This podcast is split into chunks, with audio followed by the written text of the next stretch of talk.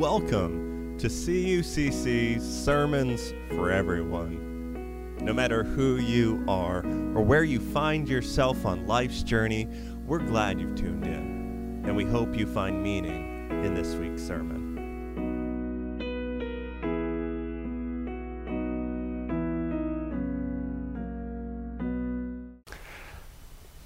Well, family of God, we are picking up where we left off last week. And that was a, a two week dive into this story, one of our few stories of Jesus as a child. And we're using that story as a way to talk about growth, progress, taking incremental steps forward in our own life. And so, once again, here our scripture reading from Luke 2 verse 41 to 52. Each year, Jesus' parents went to Jerusalem for the Passover festival. When he was 12 years old, they went up to Jerusalem according to their tradition. After the festival was over, they were returning home. But the boy Jesus stayed behind in Jerusalem, and his parents didn't know it. Supposing that he was among their band of travelers, they journeyed on for a full day while looking for him among their family and friends. When they didn't find Jesus, they returned to Jerusalem and looked for him. After three days, they found him in the temple. He was sitting among the teachers, listening to them and putting questions to them. Everyone who heard him was amazed by his understanding and his answers. And when his parents saw him, they were shocked. His mother said, Child, why have you treated us like this? Listen, your father and I have been worried. Jesus replied, Why were you looking for me? Didn't you know it was necessary for me to be in my father's house? But they didn't understand what he said to them. Jesus went down to Nazareth with them and was obedient to them. His mother cherished every word in her heart. Jesus matured in wisdom and years and in favor with God and people. The word of God for the people of God. Thanks be to God. Okay. Parents out there, or anyone who has ever been responsible for the care of a child Imagine with me. You've gone with your family, you've gone with a group to Chicago for the day. And you take the train from the Elburn station. And as you make your way down the tracks, the kids are staring out the window. As each stop approaches, they ask you, Where are we now? Right? And as they come by, you read out the names Wheaton, Glen Ellyn, Villa Park, Elmhurst, Oak Park, we're almost there. And then you arrive. You make your way through the Ogilvie Transport Center, and before you know it, you're walking through the streets of Chicago. It's only a train ride away, and yet it feels like a different world.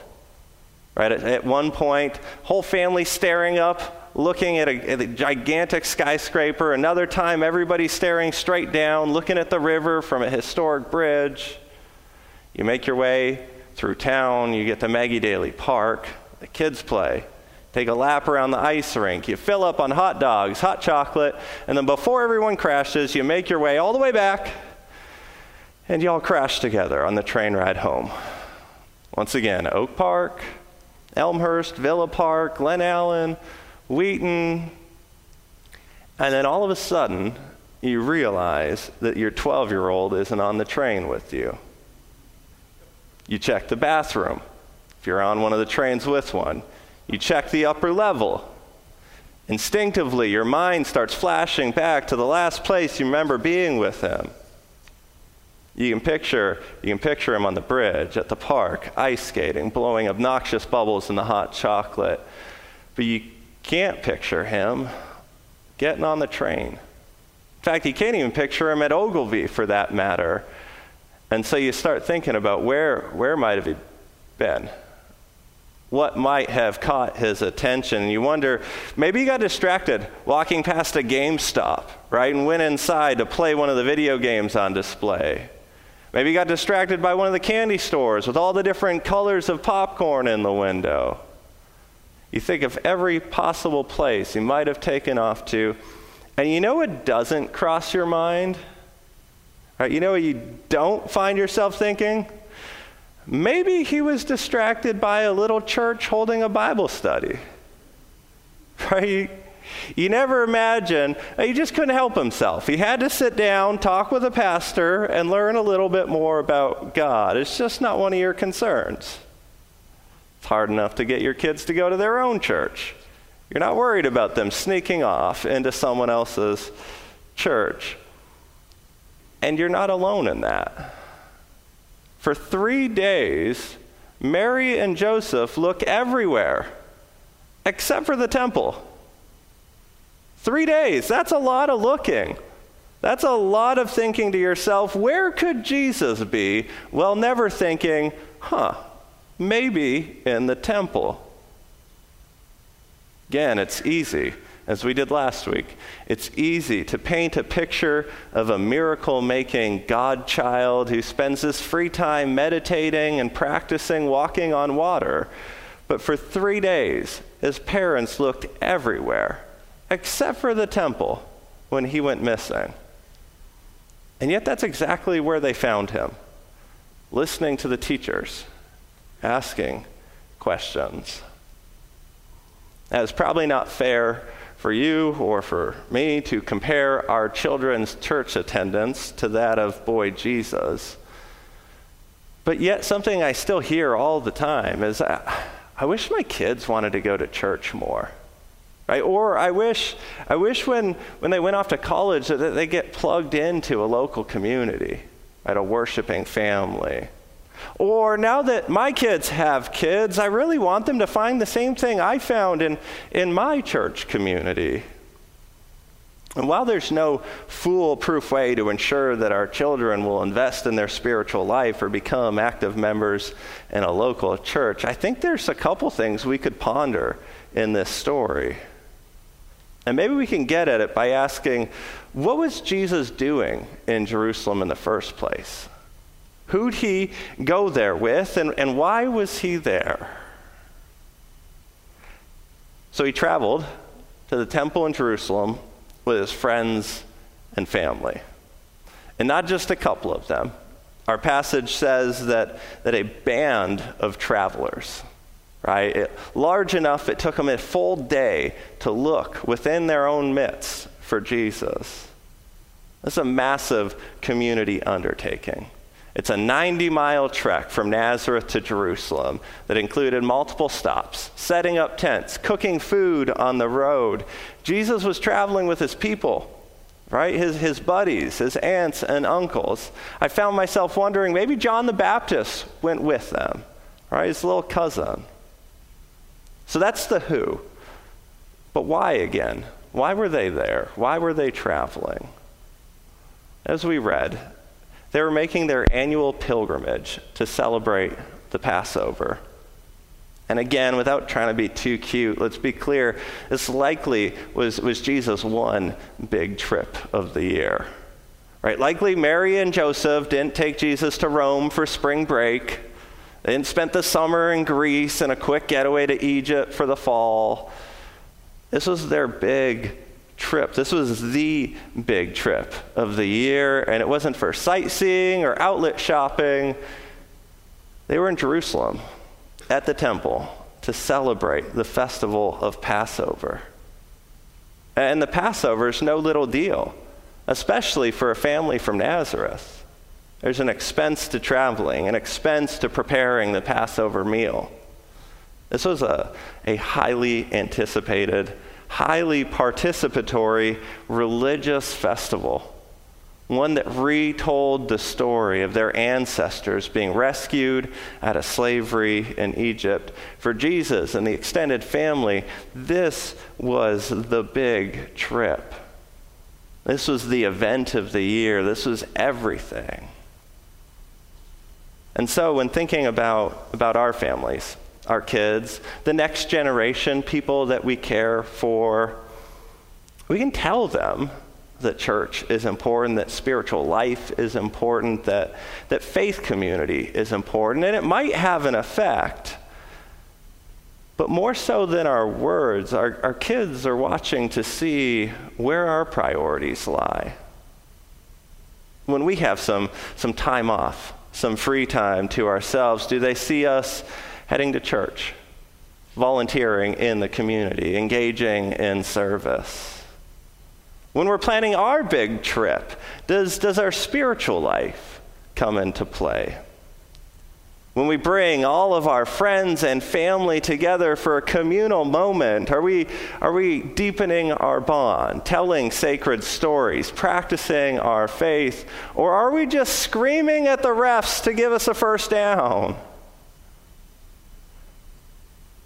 Was it surprising to find boy Jesus deep into a spiritual conversation in the temple? Yeah. Apparently, it wasn't the first place that Mary and Joseph looked for him. And at the same time, it, it should completely surprise us as Jesus comes from a family unit who saved, prepared, invested in the traditions of journeying to Jerusalem to the temple year after year after year. And it's simply worth considering when, when again, raising our own kids or, or leading in any sort of community for that matter, what do our traditions, what do our travel plans, what do our travel companions say about our life and our priorities? Here's just a fun one. Well, thinking about, about spring break plans, summer plans, whatever it is that you plan on doing when the snow and ice finally melts and think about the implicit lessons, right? The implicit lessons that are learned from the locations we choose, from the things we do. And so maybe while visiting the panhandle in Florida, we throw in a day trip to walk across the bridge in Selma, right? To visit MLK's birth home in Atlanta, to visit, right, the, the Civil Rights Institute in Birmingham Maybe to help them connect with the earth, the ground, the creator. We take them to Starved Rock, to Pictured Rock. If you really want to get close to God, you can go to the Canadian Rockies.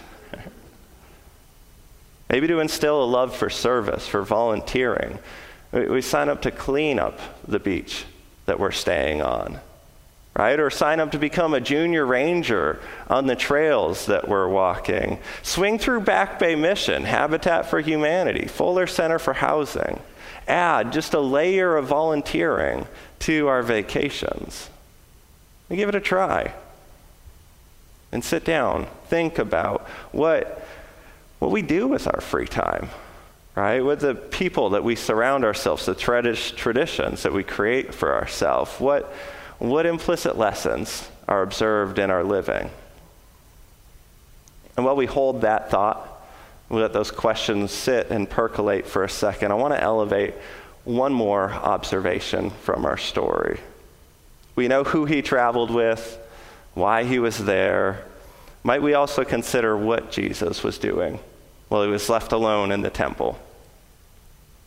After three days, right, we read, he was sitting among the teachers, listening to them, and putting questions to them. Sitting among the teachers, listening to them, and putting questions to them. And I simply throw out that, friends, there are few things that can speed up any of our growth, progress, learning, maturing as quickly as learning to ask really good questions. Teachers, educators know that there's a connection between deep learning and using questioning as an instructional tool. Communication experts know that the art of effective questioning is the bedrock of, of deep and meaningful conversation. Leadership gurus talk about humble inquiry as one of the, one of the quickest ways to build trust, to, to encourage critical thinking, collaboration. And none of it's earth shattering, none of it's new. Maybe you've heard of the Socratic method or Socratic questioning. It's a form of teaching based on, on the famous teacher Socrates. Right, as one of his most famous students, Plato said that Socrates would assume an ignorant mindset so as to compel his students to question and go deeper instead of seeking from him the answers. It's a disciplined way of using questions to probe others' thinking and, and to encourage self directed questioning, to take ourselves deeper, further, beyond what can be known on the surface. And so after three days, they found him in the temple. He was sitting among the teachers, listening to them and putting questions to them. And this art of questioning sticks with Jesus, even as he grows and becomes a gifted teacher himself. Martin Copenhaver wrote a fabulous little book entitled Jesus is the Question the 307 questions Jesus asked, and the three that he answered. And if he listens to the podcast, I'll give Ed Warnicki a little props for recommending that book to me for a, a couple years ago.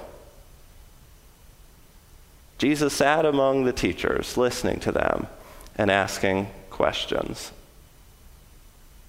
Now, this is one of the Sundays where we, we could probably keep going, but I know I got to wrap it up bring closure to this two week, probably could have been three week little inquiry into 12 year old boy Jesus, how he grew, how he became the person that we meet in the Gospels. And so, first, so we said last week, Jesus did not go from, from baby in a manger to miracle maker overnight. Year after year, his family traveled to Jerusalem for the Passover, and we read year after year, Jesus matured grew in wisdom, and grew in divine favor. You, I, we don't have to get there overnight. We can focus on incremental steps towards growth, towards becoming the person that we are all created to be. Second, Mary and Joseph didn't expect to find their 12 year old boy hanging out in the temple in his free time, and yet that's exactly what they modeled for him by establishing spiritual traditions, by consistently and communally taking their family on a pilgrimage of deeper meaning.